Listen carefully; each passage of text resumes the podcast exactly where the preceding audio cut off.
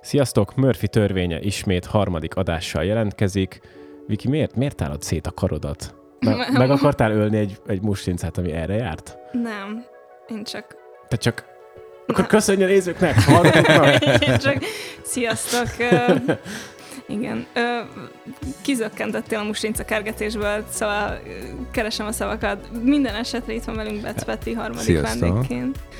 Úgyhogy ez egy rendhagyó adás olyan szempontból, hogy nem csak ketten vagyunk itt. A Murphy törvénye, az újraindult Murphy törvénye első olyan adás, hogy vendégünk van. Igen. Wow, megtisztelő.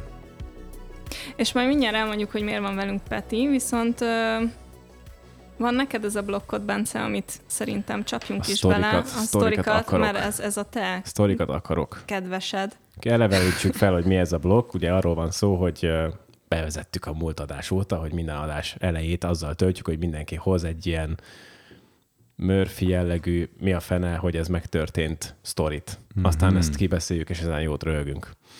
Igen. Vagy ha nem vicces, akkor nem röhögünk, de kibeszéljük. Nem. Szeretnéd kezdeni? Majd csigázol minket egy ideje Igen. a sztoriddal. Az én sztorim, az... Múlt héten beszéltünk a lopásos sztoriról, ami kifejezetten vicces sikerült. Most ez nem lesz annyira vicces, de ez is ilyen mi a, mi a fene. Nem tudom, olvastátok, mert fönn volt a neten. Hát a ha... Václátóti Arborétumban történt esetről. Nem.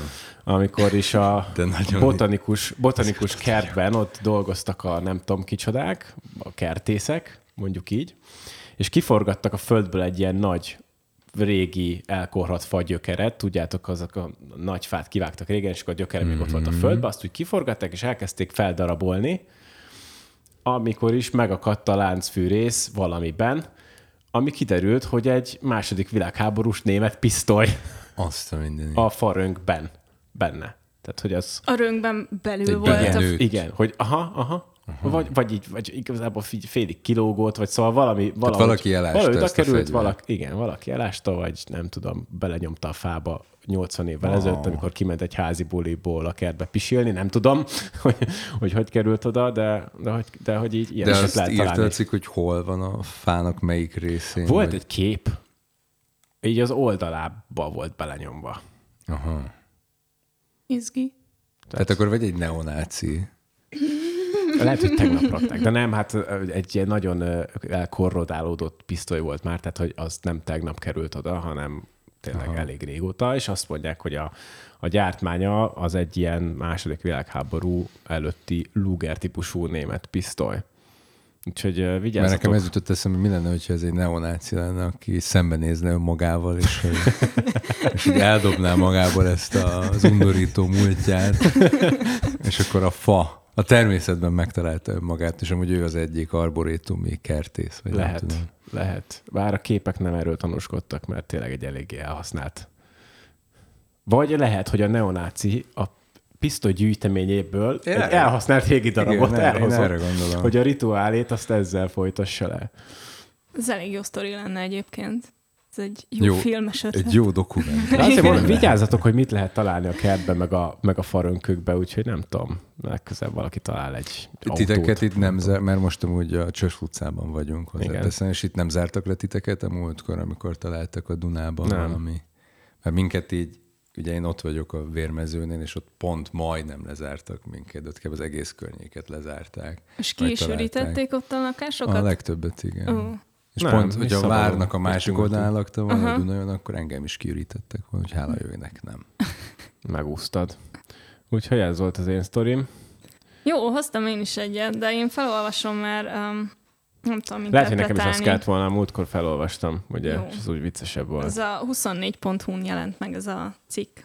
A kép, Belföldi, a, a, nagyon jó. A képet már félig látom, és nagyon Igen. tetszik. Őrjöngve verte a bíróság ajtaját, majd letolta az alsógatyáját, hogy lássák, mekkora heresérve van miattuk. Jó, tehát ugye ez a cím. Jó, de lehet, hogy neki tényleg rossz. Hát azért hát biztos, hogy rossz. Az. Na, azt mondja, pénzbüntetést kértek a garázdaság vétségével vádolt férfire. Garázdaság vétsége miatt állítja bíróság elé a győri járási ügyészség azt a férfit, aki ököllel ütötte a bíróság ajtaját Győrben azért, hogy bejusson oda, majd letolt alsógatyával mutogatta magát a zebrán. Gál Katalin Zsuzsanna, a Győr-Moson-Sopron megyei főügyészség szóvivője az esettel kapcsolatos megkeresésünkre azt mondta, hogy büntető végzésben meghozandó pénzbüntetést kértek a vádlottra. A vádirat szerint a férfinak dolga volt a győri bíróságon nyáron. Kerékpárral érkezett az épülethez, amit a rendőrség szolgálati járműveinek fenntartott parkolóhely melletti közúti jelzőtáblához láncolt. Egy szolgálatban lévő, szintén a bíróságon megjelenő rendőrőrnagy jelezte a távozó férfinak, hogy akadályozza a szolgálati járművekkel való parkolást az erre a célra fenntartott helyen, ezért a férfi visszament az épületbe, és megkérdezte a bíróság egyik alkalmazottjától, hogy hova zárhatja a kerékpárját. Az útbaigazítás követően a férfi dühöngve távozott az épületből, az utcán is folytatta a hangoskodás, szitta a bírósági teremőröket, majd visszafutott a bíróság bejáratához, ököllel verte az ajtót, és hangosan követelte, hogy engedjék be. Mivel nem nyert bebocsátatást, obszénjelzőket kiabálva hangoskodott még egy darabig, valamint tovább ütötte az ajtót, végül eltávolodott az épülettől, és a közeli zeblán letolta az alsógatyáját, hogy megmutassa az arra járóknak, hogy mekkora heresérve van neki a bíróság miatt. A férfi cselekményének végül rendőri intézkedés vetett véget. Az összefüggést Köszönöm, nem hogy... látom. nem, tehát, hogy így... A bíróság és a heresérv között. Igen, mert a, a cím az egy ilyen nagyon erős okokozatiságot. Igen, de nincs. Szerintem az a gyönyörű ebben a történetben, hogy, hogy így annyira abszurd az egész, hogy nem tudom, csak úgy heresérve van, és valami problémája van a, a bírósággal, és ezért így összeköti, hogy biztos, hogy miattatok van heresérve. Miért a te problémáid, nem a bíróság felel? Mert az egyémekért mind kizárólag. Nem tudom, jelenleg nincs olyan problémám, miért a bíróság felel, úgyhogy... Én amúgy tök szimpatizálni egy mindenféle ilyen anti-establishment act-tel, csak tényleg itt a... Mi volt a cím? Hogy volt a cím még egyszer? Na várjam. Mert itt az volt szép, ez a cím Igen, önmagában. Az gyönyörű volt. Örömöngve verte a bíróság ajtaját, majd letolta az alsógatyáját, hogy lássák, mekkora heresérve van miattuk. Nagyon jó. És az a vicc, hogy, hogy, hogy, egy, hogy egy huszonnégy pont hú-nak ezt nem is kell nagyon csűrni, csavarnia, hiszen ez történt. Ez clickbait, igen. De...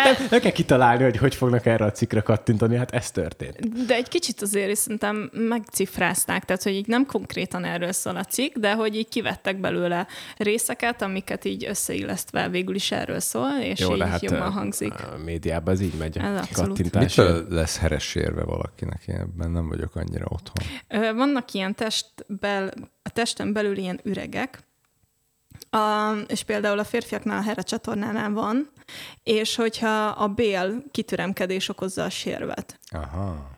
Tehát akkor semmi köze nem lehet tényleg. Imádom, hogy az válaszolta meg, akinek ez ugye anatomiailag kizárva. Nekünk nincs ilyen, cserébe könnyedén felfázhatunk. Ez igaz. Úgyhogy... Ez igaz. És a bíróság. Igen, a, majd a, a felfázásomat, igen. Hát meg nem is olyan látványos a felfázás. Fáztam fel, mert nem gyógyítottam. Igen. Hát a, a sérv az mindig egy ilyen bélkitüremkedés. Uh-huh. Wow. Ezeken a belső lyukakban. The more you know. Igen. Nagyon izgalmas. Peti. Egy sztorit um, kérünk. Szóval ezt még nem mondtuk el, de én dokumentumfilmes vagyok, és... Nem előtte. Előtte. előtte. Most ez nagy spoiler, de ennek a szakmának egy velejárója, hogy kb. Én ilyen sztorikból élek, vagy építkezek, ilyen sztorikat lélegzek be és ki. Mm, és az utóbbi időben én kutatok egy témában, engem nagyon izgatnak a festményhamisítók és a festményhamisításnak a kultúrája, vagy szubkultúrája. És vadászok egy festményhamisítót, tehát hogyha egy festményhamisító hallgat minket, és leülne velem beszélni csak egy órára a szakmájáról, én azt nagyon megköszönném. Szakmájáról. Igen. Ez nem ilyen, hivatás, ez nem, nem ez ilyen már kicsit hivatás. Ilyen huszonkettes csapdája, hogy így, hogy vadász egy festményhamisítót, tehát hogy melyik festményhamisító vallja be, hogy ő hamisít festményeket, ne, és ülne veled beszélgetni.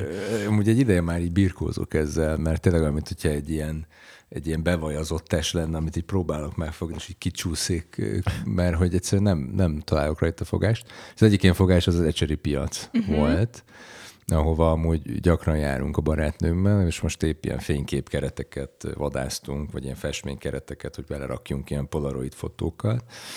És ha már ott vagyok, akkor mindig mindenkivel próbálok beszélgetni, sztorikat így kiszedni belőlük, és nagyon izgatott, hogy ők mit gondolnak a hamisításról.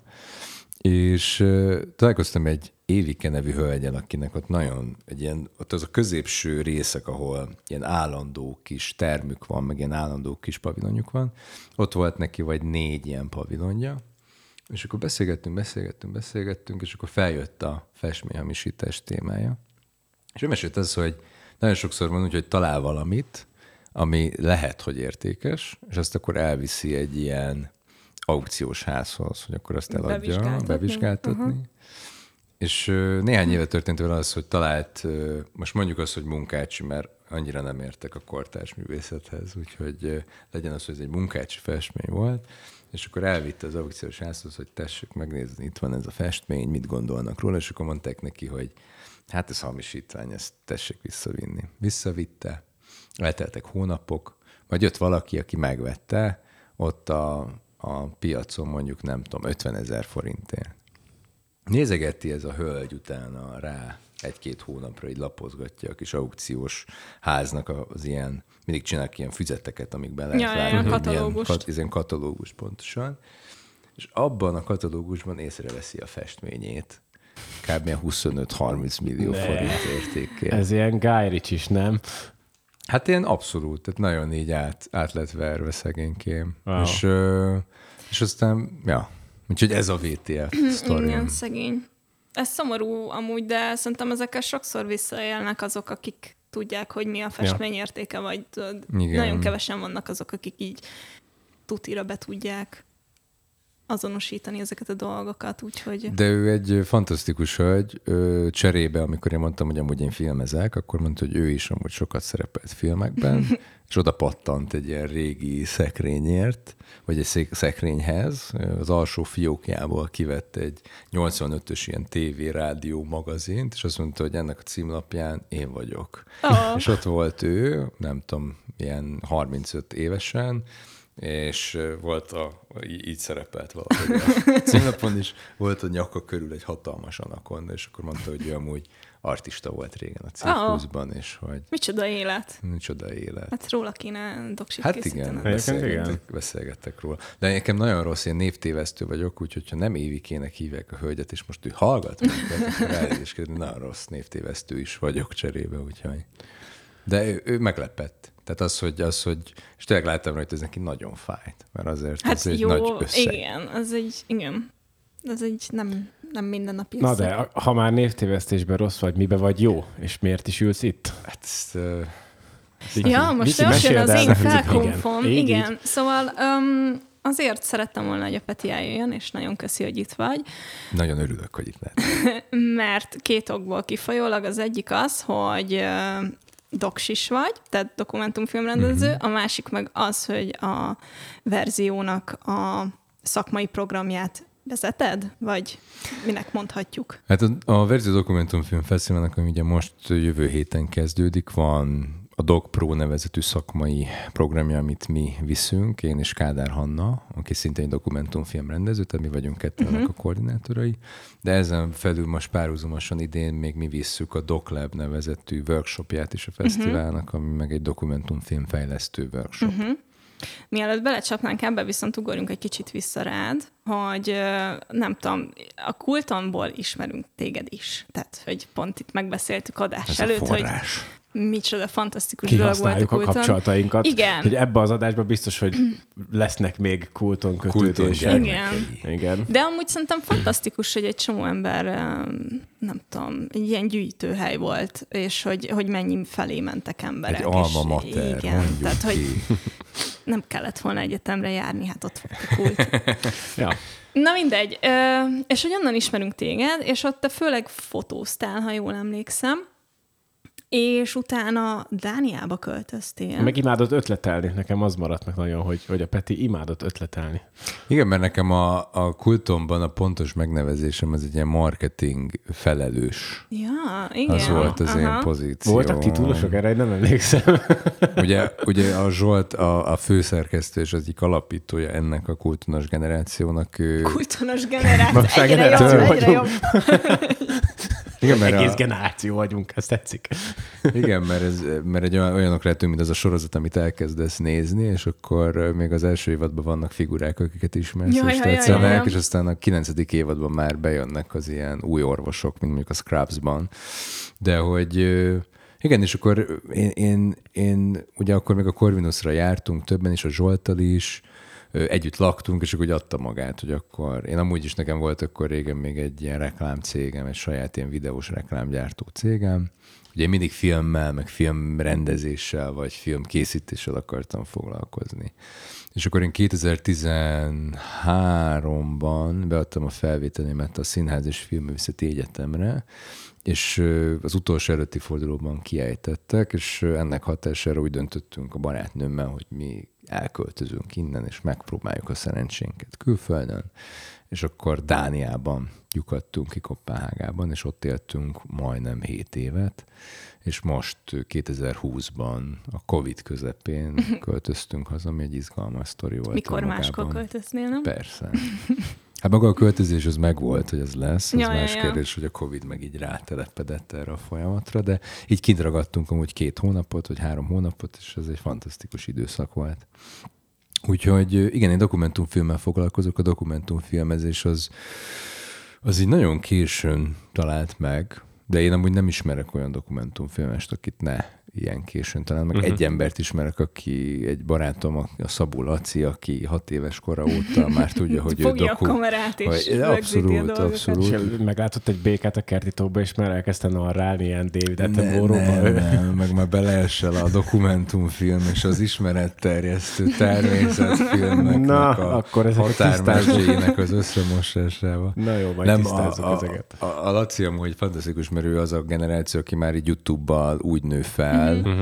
hogy ott, ott fel van töltve egy csomó magyar doks, és mert sokat beszélgettünk erről, és ez nagyon nagy hatása volt rá, hogy ott tudott nézni uh-huh. magyar dokumentumot, uh-huh. és be így lett. De ez az, ő az egyetlen ilyen ember, akit uh-huh. ismerek. Szerintem a leggyakoribb történet az, hogy valaki újságíró, ja, vagy ja, ja. Uh-huh. antropológus, vagy filmes, és akkor valahogy bele, csop, így bele esik ebbe, vagy bele csöppen ennek uh-huh. a világába, amit amúgy ilyen kreatív dokumentumfilmezésként szoktak leírni, az egy ilyen találóbb. És az én esetemben ez Dániában történt meg, mert én ott nagyon próbálkoztam, az én reklámoztam ott reklámrendezőként, vágóként, ilyen különböző fikciós projektekben, ilyen rövid filmekben dolgoztam, vágóasszisztensként mm. és hasonlók, és ott nagyon próbálkoztam az, hogy egy saját fikciós tervet így elkészíteni. Meg ugyan jártam ott kint egy filmes iskolában, de ez inkább az é el té-nek és az es zé ef e-nek egy ilyen furcsa, az abi gyerekként leírható valami, nem volt egy ilyen kifejezetten filmművészeti oktatás.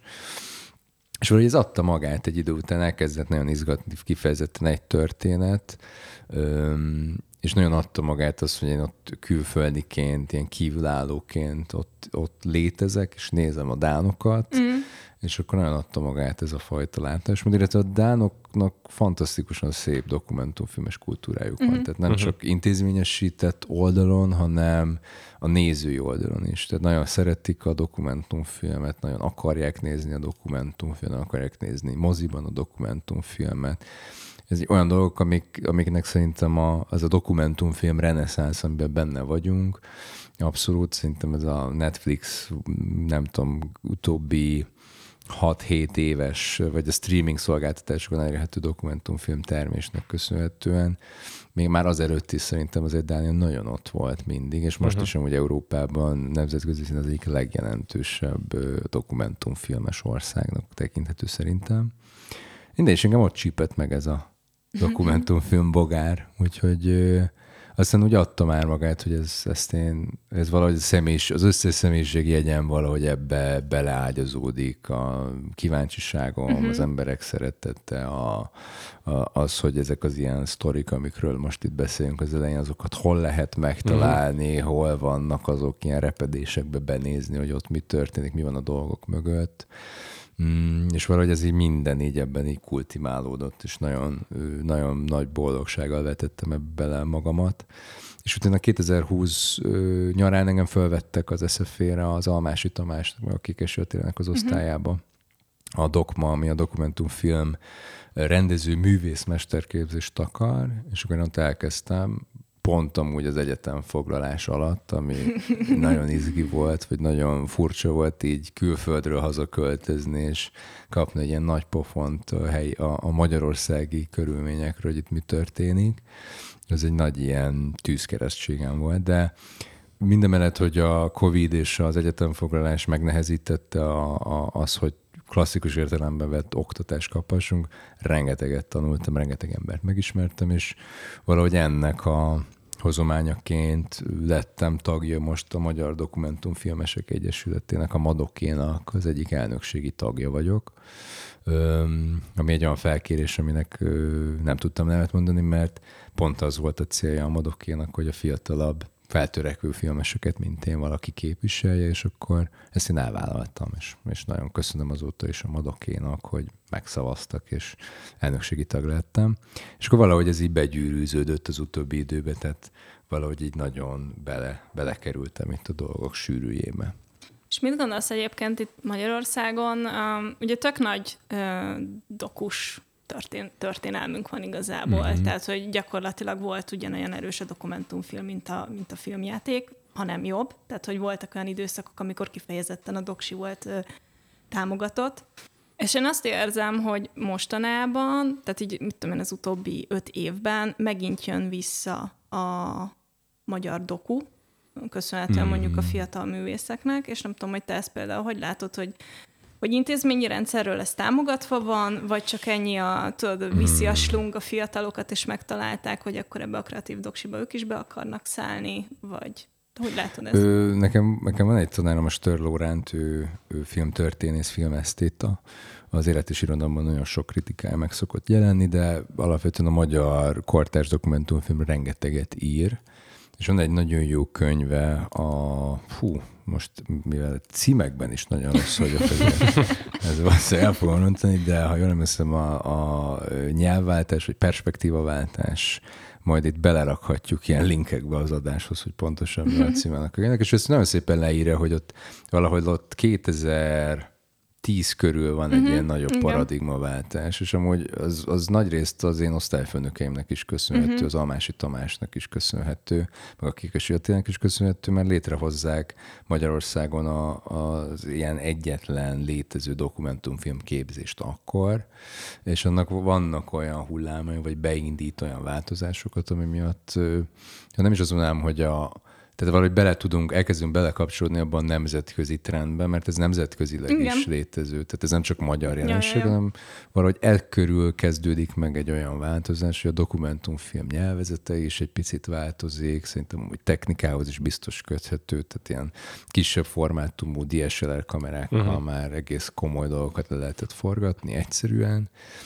És akkor elkezdődött egy ilyen nagyobb formanyelvi változás is a dokumentumfilmben, ahol nem David Attenborough, meg nem ismeretterjesztő, meg nem ilyen vox pop, meg utcembere, hanem, hanem egy kicsit elkezd a, a fikciós film nyelvével beszélni a dokumentumfilm. Elkezd olyan tempóban, olyan flowban készülnek filmek, amik, amiket ahhoz tudsz hasonlítani, mint hogyha egy fikciós filmet néz, de közben meg nem. És... de közben meg még mindig ugye az a doksi, még mindig ugyanaz a régi, de mégis ilyen új, és ilyen... Én, én egyik, a Körösi Mátő barátom, a Díveknek a rendező, vele egyszer beszélgettünk erről, és ő azt mondta, hogy a legpunkrockabb dolog a dokumentumfilmezés, és az... Ez amúgy annyira Mátés kijelentés. De én nagyon egyet tudok vele érteni, mert, mert nekem is, tehát hogy a, a, a fikciós film, mert én nem engedtem el, én nagyon boldogan szeretnék fikciós filmmel foglalkozni, uh-huh.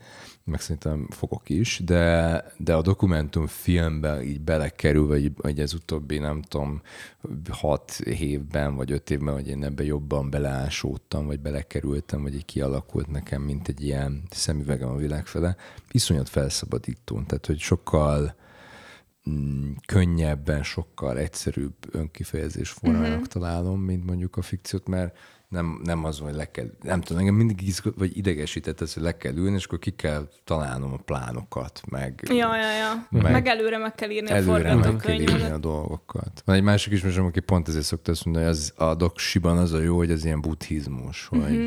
Hogy a, hogy a fikciós film az inkább ez egy ilyen keresztény dolog, hogy itt vannak hierarchiák, és akkor valaki megmondja, hogy mi hogy lesz.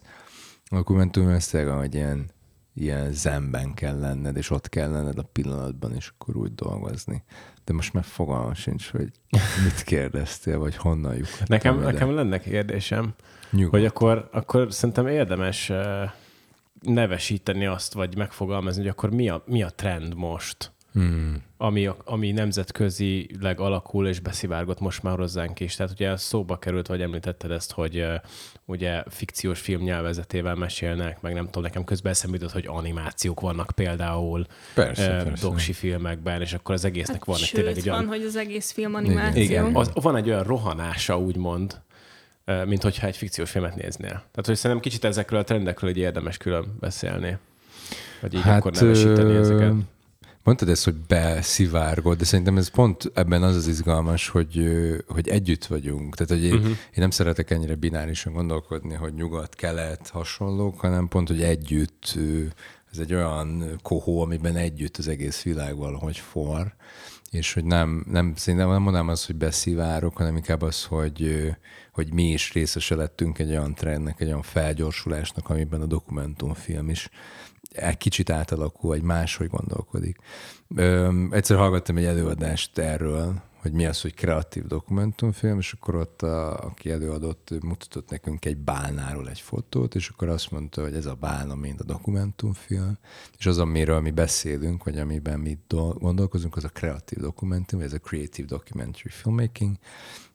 Szerintetek melyik része a bálnának? És akkor mindenki találgat, hogy az mm-hmm. uszonya, nem tudom milyen. És akkor mondja, hogy a szeme. Tehát, uh-huh. hogy ezen belül annyi válfaja van, tehát hogy tényleg nehéz meghatározni, mert van ilyen, hogy dokuszóp, és akkor a Netflixen vannak ilyen mutáns dolgok, hogy picit reality show, de ja, picit, ja, ja, ja. Uh-huh. picit, amik amúgy kifejezetten szórakoztatók, de egy teljesen más dolog. Vannak ez, ugye a David Attenborough dolga, ez meg ugye ismeretterjesztés, de bevallom, hogy nekem is a dokumentumfilmet még elkezdtem vele foglalkozni, ez, ez tényleg mindig ez a Duna té vén uh-huh. délután négykor a gólyák élete. És hogy ezeket hát így levetkőzni. Nem tudom, a magyar hagyomány az nagyon sokszor ezre a beszélőfejes doksikra épít. Abszolút. Szóval um, ami, ami nekem így, nem tudom, tanulmányaim során így fölrém lett, ugye az... az az az, hogy mennyire experimentális a, a doksi, tehát hogy a, minél, igen, igen, mennyire igen, kísérletezőbb igen. jellegű. Már, már a doksinak is tényleg ez a beszélőfejes, ez egy roppant unalmas, de egyébként sokszor baromi hasznos dolog, amikor leülteted az embert, és elmondhatod hát, vele, hogy mi történt. Uh-huh. De ennek a körítése lehet igazán expresszív is, úgyhogy...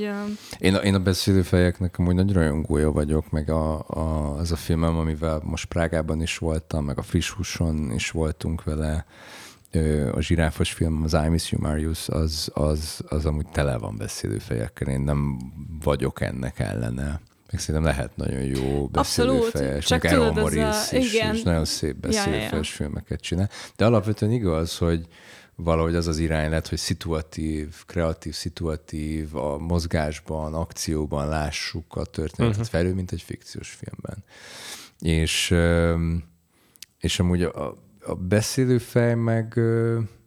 Ez egy, ez egy izgi kérdés, hogy, hogy legitime, de amit mondasz, hogy régen, mondjuk a rendszerváltásban megnéz, rendszerváltáskori filmek, vagy az az előtti filmek, amik tudnak beszélni a, a rendszer hibáiról hirtelen, vagy tudnak beszélni ö, internációs táborokról uh-huh. hirtelen, ott meg baromi fontos. Tehát ott van egy olyan időszak, uh-huh. amikor meg az orál hisztória az, hogy emberek, akik átéltek yeah. dolgokat, kimondják, kimes, elmesék, elmondják.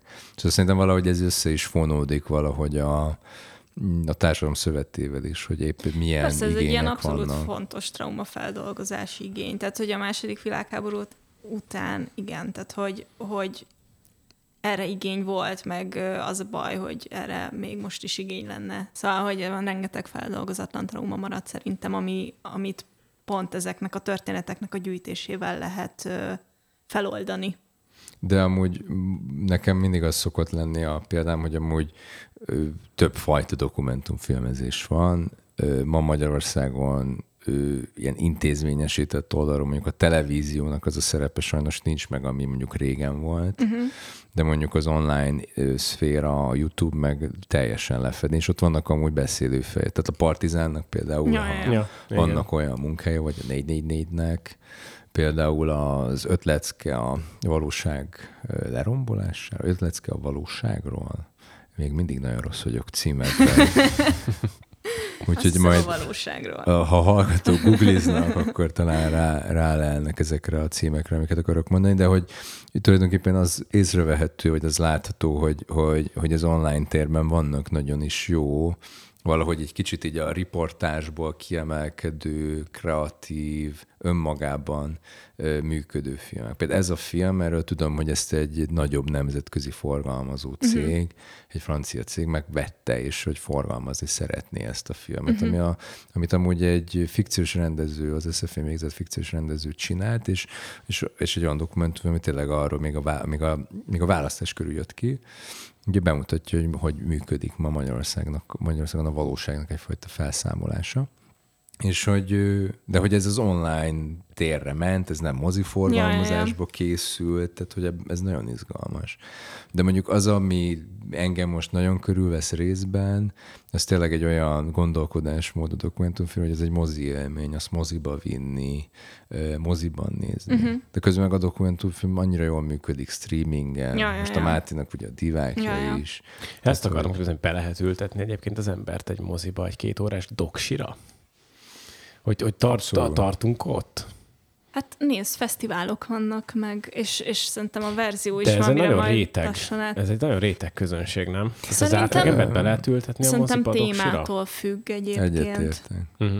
Meg amiről meg akartalak kérdezni, és szerintem ez ide is köthető, hogy azt érzem, hogy mostanában a doksik, azok inkább ilyen személyes hangvételűek. Uh-huh. És hogy, hogy te ezt hogy látod, hogy, hogy a mai dokumentumfilm rendezőnek mi a szerepe, hogy, hogy ő egy ilyen mediátor, vagy hát, ö, szerintem, egy kutató, vagy minden egyszerre? Ö, szerintem a szerzőiség megjelenése és a, alapvetően a szerzőiségnek az ilyen transzparens megjelenése, uh-huh. vagy az, hogy a az, hogy én, mint szerző írom a valóságot, vagy írok a valóságról, szerintem egy gyönyörű folyamat, ami egyre látványosabb. És az, hogy mondjuk egy, ö, tehát nem egy facilitátor, vagy nem egy mediátor, vagy te egy filmes vagy, akinek mm-hmm. van egy történet, amit el akar mesélni, és akkor abban nagyon sok módja lehet, hogy a szerzős ugye hogy jelenik, hogy jelenik meg, mm-hmm. vagy hogy jelenítődik meg, ezért akadt meg a nyelvem. Ö, mert, mert például, hogy a Máté, most akkor beszéljünk a divákról, szerintem, ahogy ő nagyon belekerül a filmben, és ő nagyon transzparens ott van a filmben, ez pont, hogy egy nagyon szép folyamat eredmény, egy nagyon hosszú folyamat eredmény, ami nem is volt mindig célja annak a filmnek. És, és szerintem a transzparencia ez mindig nagyon szép, mert az, hogy behozom a filmest, az, hogy a filmest érzem és látom az anyagban, azzal nagyon sok etikai kérdést, etikai problémára választ adok, ami uh-huh. egy dokumentumfilmezés, ez egy ilyen folyamatos, konstans ö, folyamat, ahogy filmezek valakit, hogy arra az illetőre hogyan hat. Uh-huh. És szerintem egy nagyon nehéz feladat, szóval lehet a dokumentumfilm, és ez inkább egy ilyen búvár, hogy így nagyon érzelmileg is, lelkileg is nagyon el kell merülni uh-huh. valamiben, és abból visszajönni, kijönni, ami sokszor nehéz. Úgyhogy ö, szerintem nem, nem, med, nem mediálunk, hanem inkább ö, tényleg ez, hogy, hogy vadásszuk a valóságban azokat a történeteket, amik univerzálisan, hogy kifejezhetnek valamit ö, mindenkiről, és az, hogy magunkba tudunk nézni, a saját érzelmi világunkkal azonosulva tudunk filmet készíteni, ez tényleg nagyon fontos, mert máshogy nem működik. Tehát, hogy ö, mi is egyszer vagyunk nézői és filmkészítői a saját filmjeinknek, mi is egyszer akarunk valakinek valamit adni, valamit átadni, uh-huh. sorsot átadni. És ez egy nagyon fontos és jó tendenciának látom, hogy, hogy ennyire személyes ö, kapcsolatok, és ennyire a vásznon megélt személyességek vannak. Meg például nekem saját élményem az, hogy csináltam egy filmet egy ö, halott zsiráfról, aztán meg hirtelen az egyetemen kellett csinálnom egy filmet a saját szüleimről. És akkor uh-huh. ezt ugye nekem megugrani, hogy én magamról készítsek filmet, uh-huh. vagy saját családtérjével készítsek, ezt sosem mertem, vagy nem is szerettem volna.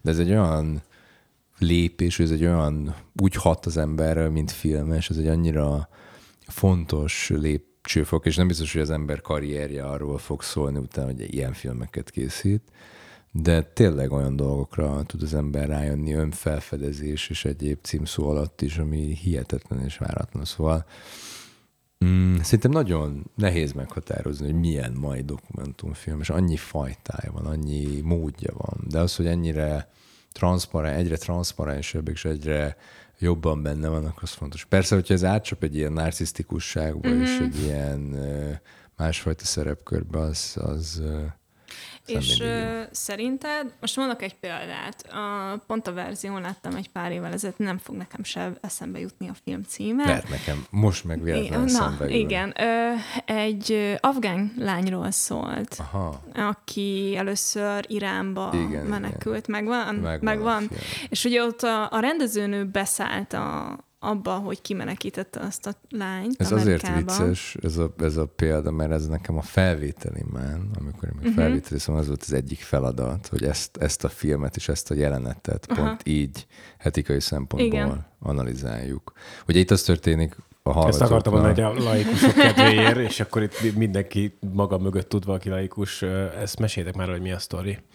Egy, Af- Afganisztán, vagy Iránban nagyon sok az afgán menekült, mm-hmm. és ez a történet egy ilyen afgán menekült lány történetéről szól. Nagyon sokszor ez egy ilyen, nem feltétlenül egy ilyen refugee szituáció, hanem megélhetési szituáció. Van egy ilyen egy nagyobb kisebbség és afgán kisebbség.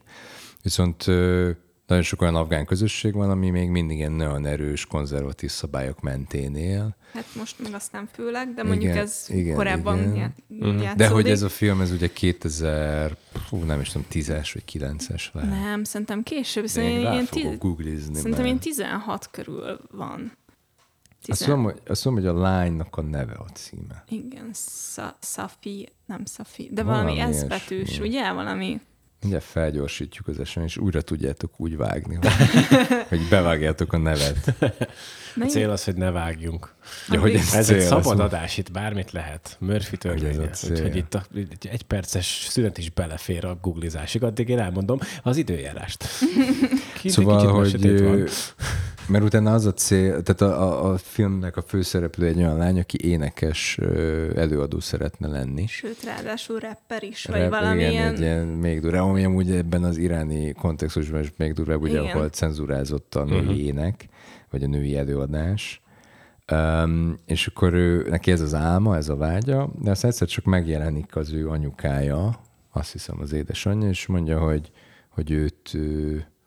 hogy őt akkor most eladták mennyasszonynak, haza kell jönni, meg kell házasodni, itt van a X összeg, ebben, a, ebben az afgán közösségben, ahol ő származik, ebben a faluban ez a szokás, hogy megveszi, megveszi a, a harmadik feleségnek az az illető ja, ja. Ebben, a, ebben a specifikus esetben, és akkor ő nem akar menni, hanem ő maradni akar, és ő meg akarja valósítani azt az álmát, hogy ő hip-hop, rap, táncos, popstar lehessen.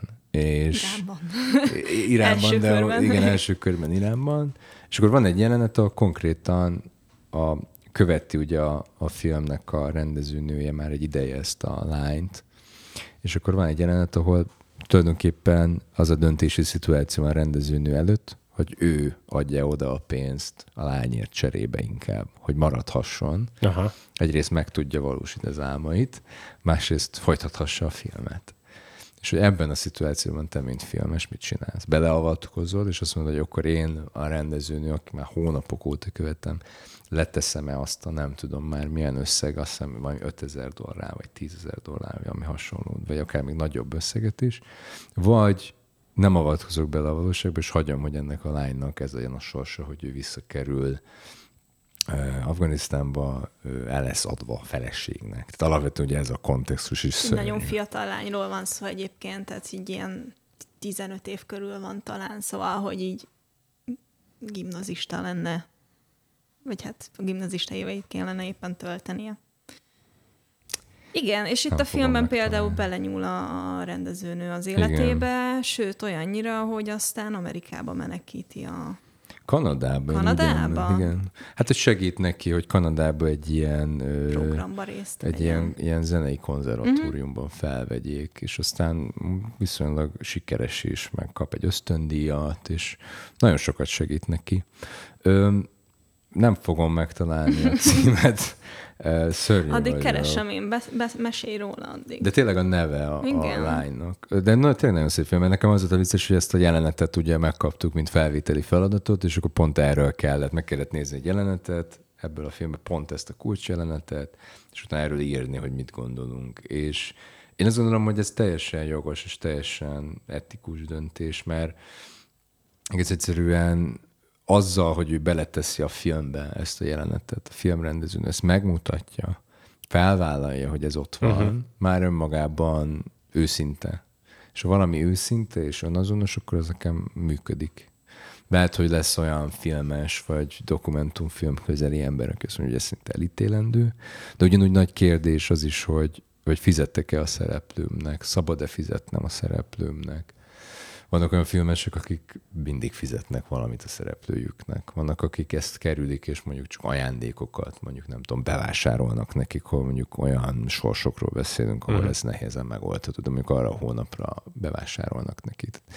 Nagyon szituatív, nagyon kontextusfüggő, de hogyha a, szerintem magának a, a procedúrának nem lesz egy tárgyasított alanya az a szereplő, vagy nem válik valahogy a filmnek valahogy egy ilyen kirakat tárgyává, mert amúgy m- erre nagyon jó példa szerintem a Tiger King, amiről beszéltünk uh-huh. egy kicsit a, a chat grupunkban, hogy milyen jó, Bence mondta, hogy milyen jó doksik vannak. Azt mondtam, a... hogy milyen jó doksik vannak a Netflixen, majd a Peti küldött rá egy ilyen kiröhögös smiley-t. De amúgy én, én amúgy, én, én, én nem vagyok Nem pont a Tiger Kingre gondoltam egyébként. Hanem... Miket mondtam? Milyen címeket Nem mondtam, mondtam címeket, csak egy ilyen általános megjegyzést tettem. Akkor de most például, mondanál, hogy mire gondoltál. De például um, én, zenei dolgok érdekelnek, ugye, és ja, ott kifejezetten uh-huh. jók vannak.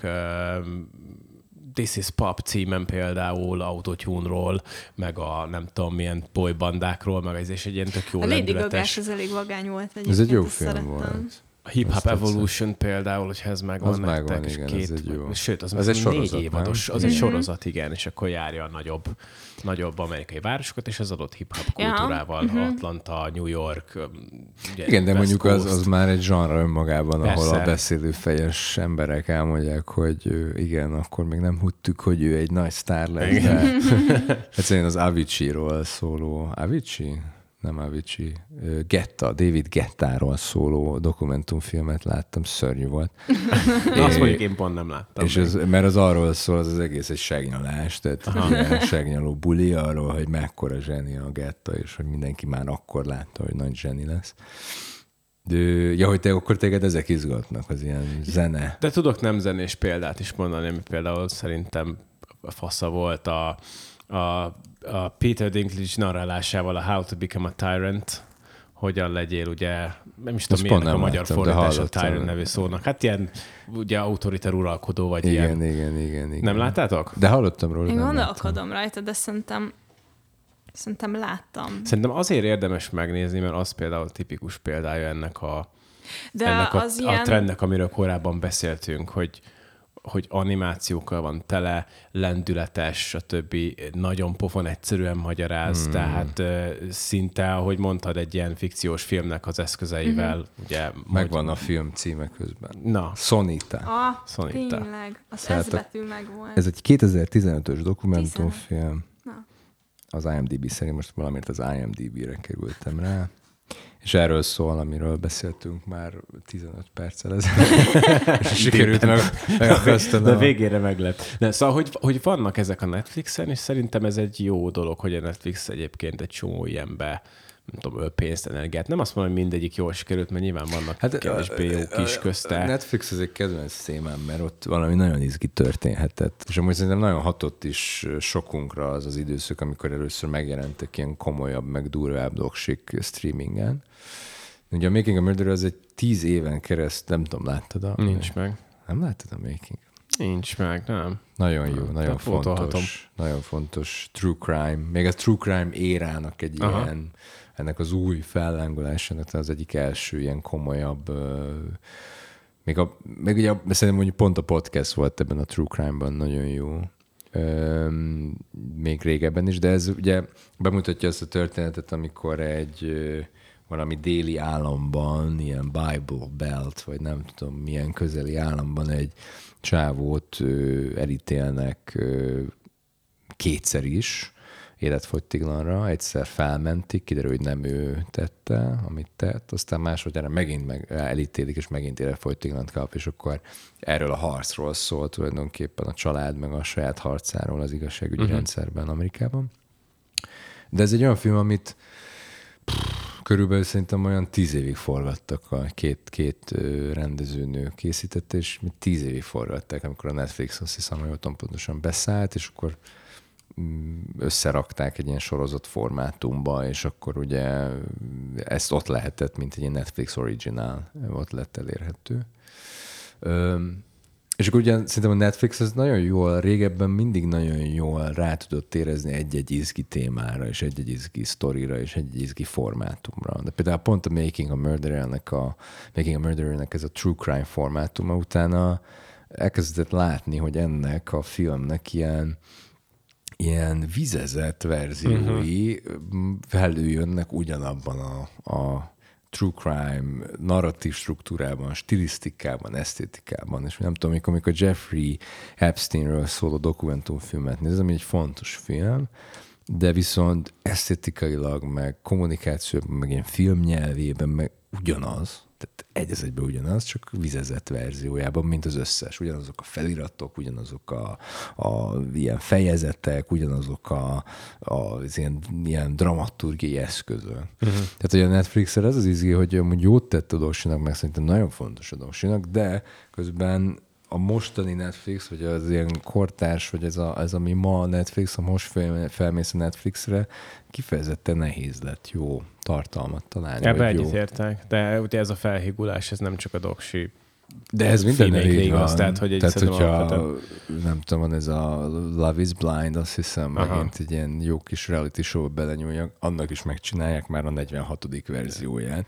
Szerintem egybe egyetértek a Netflixen manapság nehéz, mert tényleg nem tudom, négy óra telik azzal, hogy mit nézzek a Netflixen, mert Mehíg. Nehéz, nehéz. Híg. Meg nagyon nehéz megtalálnod benne azt, ami értékes és jó. Igen. És mondjuk ezzel szemben szerintem az há bé o Europe, vagy az há bé o, az például sajnos most már nem, hogyha jól tudom, ugye most már ez megszakadt azáltal, hogy megvásárolta a Discovery, de, de ott például volt egy teljesen másfajta, és a magyar doksinak is nagyon jót tett, mert ott volt egy, az há bé o-nak, amennyire én tudom, mindig az volt az ilyen, az ilyen hívószava, hogy a, a, a helyi lokális filmeseket támogatni. És akkor ha az há bé o valahol ott így tevékenykedett, akkor az há bé o Europe az mindig próbálta vagy a magyarokat, vagy a cseheket, vagy a lengyeleket, vagy a, ebben a kelet-közép-európai régióban mindig támogatni egy-egy projektet. És akkor mondjuk a, a dívákkal, akkor ennek a podcastnek a divák lesz mindenben a példája.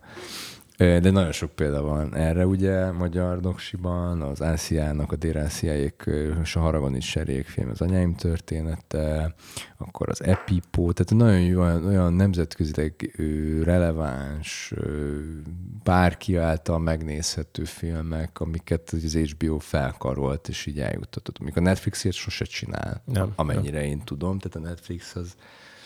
az egy-egy title-t megszerez, és azt így univerzálisan, globálisan terjeszti, de nehéz a helyi filmesnek azzal versenyeznie, és inkább azt csinálja, hogy, hogy ezzel a, az ismerőssel játszik. Tehát, hogyha te látsz egy Tiger King-et, akkor lesz egy Tiger Kingnek egy vizezett újabb verziója, uh-huh. valami más köntösben, csak lehet uh-huh. fókákról szól, és nem tudom, máshol, de hogy... De hogy, de hogy ezzel küzdeni.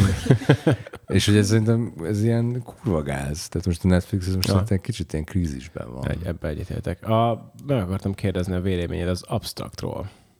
Az Abstractnak én egy részét láttam, de szerintem ezek, amiket te mondasz, ezek inkább amúgy ismeret, sokszor ilyen ismeretterjesztés, uh-huh. öm, tehát nem is biztos, hogy ezeknek moziban van a helyük, vagy uh-huh. lehet, hogy amúgy jó, hogy ott vannak, de amúgy nagyon jók. Tehát az absztraktnak én egy részét láttam talán, és szerettem. De hogy...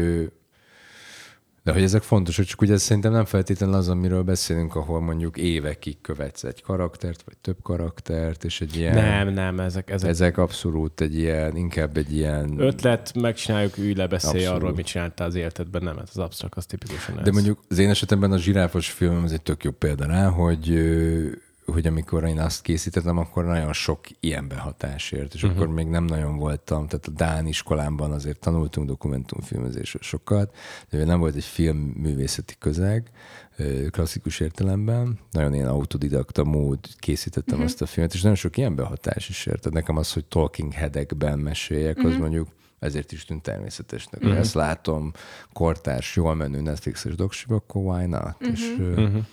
Mesélj akkor már egy kicsit a doksi filmedről, már miről szól. Ja, a már zsiráf. Azt, azt zsiráf. Így, a, a zsiráfot így konkrétan nem írtuk még körül, hogy ja, mi is történik. Ja, a zsiráf szellemét most fogjuk meg egymás közeljük, és ezzel szoktam viccelődni, hogy a zsiráfot megidézzük. Ami lehet, hogy pont, amúgy pont van nálam egy matrica, ami nagyon meg van gyűrődve, ez a filmnek a matricája, amit a hallgatók most nem látnak. Nagyon kedves. Egyébként a vége fele közeledünk időtekintetében, de beszéljünk a zsiráfról, csak ezt egy ilyen finom halkan megjegyzem. Ajaj, jó. Hogy, az úristen. Úgy, mert hogy szerintem még, még lenne nekem ezen kívül egy olyan, olyan témám, hogy akkor így a magyar dokumentumfilm platformok, hogy ezeket hol lehet, meg akkor ugye a verzióhoz egy kicsit visszatérni. Öm... De akkor zsiráf előbb. Csak a sztorit. Volt story. Egy kétezer-tizennégyben a Koppenhága állatkertben volt egy zsiráf, amit a, néz, a, a világ sok, sokja fogadott azzal, hogy, hogy megölték az állatkertben egy teljesen egészséges zsiráfot, majd felboncolták az állatkert közönsége előtt, gyerekek és szülők és látogatók előtt. És erről szól a filmem. Itt van a what the fuck story, tessék. Hát igen, ez annyira what the fuck, hogy erről csináltam, csináltam egy filmet, és, és én, én azt az oldalát mutatom be a filmben, hogy miért kell ezt csinálni. És Dániában ennek egy viszonylag nagyobb kultúra és hagyománya van, de amúgy Norvégiában is, meg Svédországban is, meg Hollandiában is, Ö, hogy állatkertek, hogyha ez egy állatkertben egy állat elpusztul, akkor azt, hogy fel kell boncolni, ez egy ilyen szabály, ilyen uh-huh. ökölszabály. És nagyon sokan állatkert van, ami ezt nyilvánosan uh-huh. teszi. Én az, a filmemben ezt a zsiráf szellemet kergettem, a Máriusnak hívták ezt a zsiráfot, ezért ez a címe, hogy I miss you, Márius, mint hiányzol, Márius. Öm, ezt kergettem, és akkor egy másik szálon pedig a, arról, beszél, arról beszél a film, hogy azt mutatja be a jelenben, hogy van egy Abdi Hedayat nevezetű fantasztikus ö, ilyen boncnok, állatboncnok, nem tudom magyarul, ilyen konzervátor, és, ö, és, ő, és ő ott a jelenben a Természetrajzi Múzeumban boncol állatokat, kis tigrist, meg anakondát, és úgy, gyerekek előtt történik. Mm-hmm. És erről szól a film, hogy ez jó-e, mit csinál, miért csináljuk. De nagyon sok szituatív elem van a filmben, de mellette vannak ilyen talking headek, hogy ugye az állatkertnek az igazgatója, Bengt Holst, aki most már azt hiszem nem, most már nem ő a scientific, vagy az ilyen tudományos igazgatója, de például vele van egy interjúm, mert elkerülhetetlen volt, hogy végre beszélhessen igen. egy kicsit önmagáról, meg arról, hogy mi történt, miért volt ez fontos. Ez egy nagyon jó film, a Friss Húson megtekinthető volt, most Prágában is volt egy tudományos filmfesztivál, ahol ez, ez levetítésre került, és megkaptuk a diákzsűri külön díját, úgyhogy... Gratulálunk! Még be is hívtak, képzeljétek, az olyan vicces volt, behívtak a Cseh televízióba, és a péntek esti élőadásban, Cseh híradóban beszélhettem a filmemről, szóval ez a film... A, sajnos a hallgatók nem tudom, hogy hol fogják tudni megnézni, mert egyelőre fesztiválokon mászkál. Most a legközelebbi filmfesztivál az Bécsben lesz, ahol megtekinthető lesz a Bécsi Tudományos Filmfesztiválon, úgyhogy ha irány esetleg Bécs. Eljönnétek Bécsbe, akkor megnézhetitek január hetedikén. Irány Bécs és irány akkor a verzió. Igen. Ö, igen, szóval a verzió filmfesztivál az jövő héten van. Figyelj, mire adásba megyünk, addigra a, pont aznap az fog kezdődni. Kedden lesz az adás, tehát a pont a nyitó napján, ha minden igaz, november nyolc, igaz? Jól mondom? Most én, én igen, nyolcadikán jól mondom, igen. Csak én közben itt megnyitottam a telefonomon a, a verziónak a honlapját, amit a hallgatókat is... tizenhatodikáig. Igen, és a hallgatókat is arra, arra ösztökélnék, hogy tegyenek így, mert nagyon sok film van, nagyon jó filmek vannak. Um, nekem például van egy film az Antropocén szekcióban, amit nagyon ajánlok, Uh, amit azért ajánlok, mert az Északi Sodrás a címe, mert elnyert előlem egy csomó díjat Prágában, és ott nem volt, nem tudtam megnézni. Ez arról szól ez a film, hogy uh, fognak egy műanyag szemetet, amire rászerelnek egy ilyen G P S trackert, és akkor követik, hogy egy, hogy egy szemét milyen útvonal, milyen útvonal jár be. Hát nagyon-nagyon jó film, és például az Északi Sodrás című filmet nagyon ajánlom. Amúgy a verziók nagyon jó a honlapja, tehát hogyha felmegy az ember, akkor tényleg ott nagyon jól lehet bogarázni. Úgy ugyanúgy ez az antropocén színában van, én ezt nagyon-nagyon régóta meg akarom nézni, ezt, ennek nagyon örülök.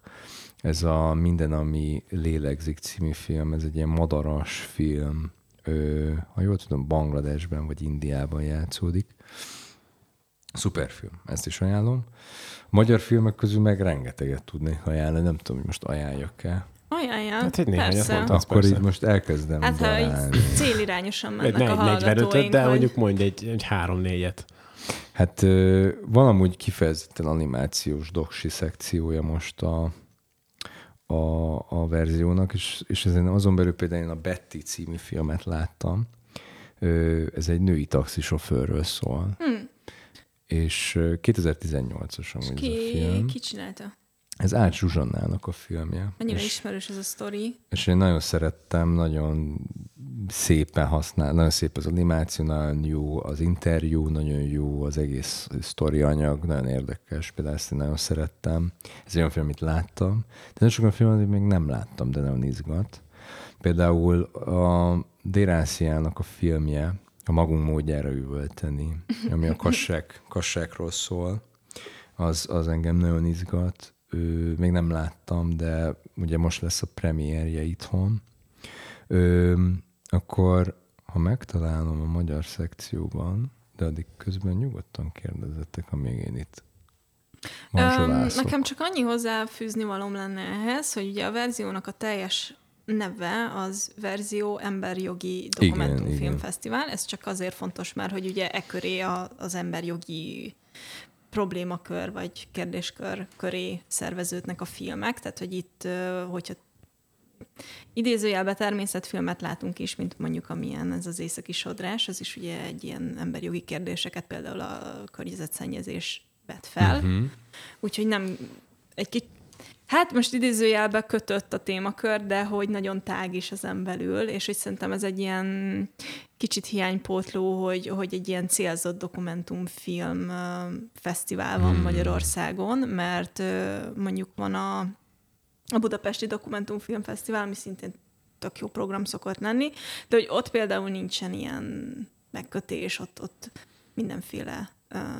dolgok igen, hát a, a verziónak ez nagyon fontos volt mindig is, meg a, ugye a, a verziónak az eredetéből is, ahonnan ugye kinőtte magát, meg ahonnan jön, az is egy ö, a társadalmi problémák felé egy érzékenyebb ö, álláspontból jön, és ö, most a, a, csak annyiban érzem ezt is, hogy ugye a, a alapvetően egy nemzetközi jelentős dokumentumfilmfesztiválról beszélünk, de mégis minden egyes döntéshozatal során ezek ilyen nagyon fontos szemszögek.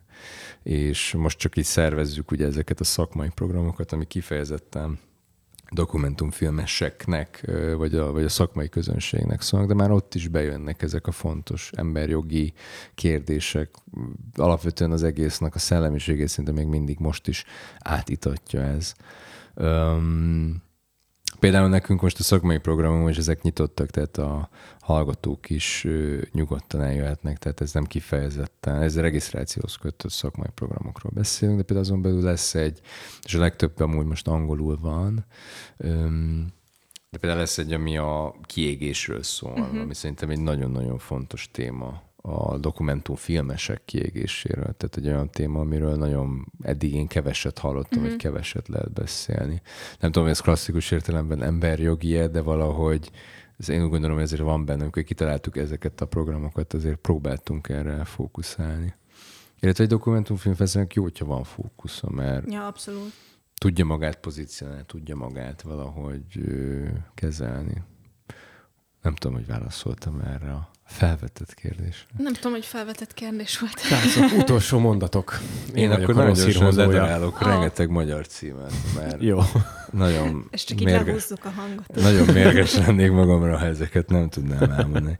Szóval van még a Döntés című film, ami nagyon fontos. Arról szól, hogy egy katolikus papnak valójában van egy családja, uh-huh. és döntenie kell a papsága és a három gyerekes családja között. Ö, nagyon fontos film.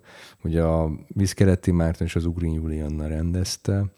Akkor szerintem, ami még nagyon, amire nagyon kíváncsi vagyok, az a Ki kutyája vagyok én. Ez egy, ez egy erdélyi film, ami egy... amit a Lakatos Róbert rendezett, és tulajdonképpen egy ilyen játékos, szatirikus film a mai magyar közéletről uh-huh. és politikáról, a komondorok és a komondor kutyák, vagy a kuvaszós, nem is tudom, melyik a magyar kutya, hiszen mind a kettő, mind a kettő. Ma- mind a kettő magyar. Tehát annak a kontextusában vizsgálja ezt ilyen nagyon viccesen. Um, és akkor még amit nagyon szerettem volna ajánlani, az az Elmúlt oszt jól van. Ez Debre Zsuzsának a filmje, ez egy rövid film, ez harminc perc. Ez Ózdon játszódik egy fodrászatban, és ott az ottani vendégek, akik bejönnek, mesélnek a régi ózdi gyári élményekről. És ennek lesz egy nagyon különleges vetítése vasárnap a Művészmoziban négytől, ahol az Almási Tamásnak a Szorításban című filmjével együtt van vetítve mm-hmm. párban.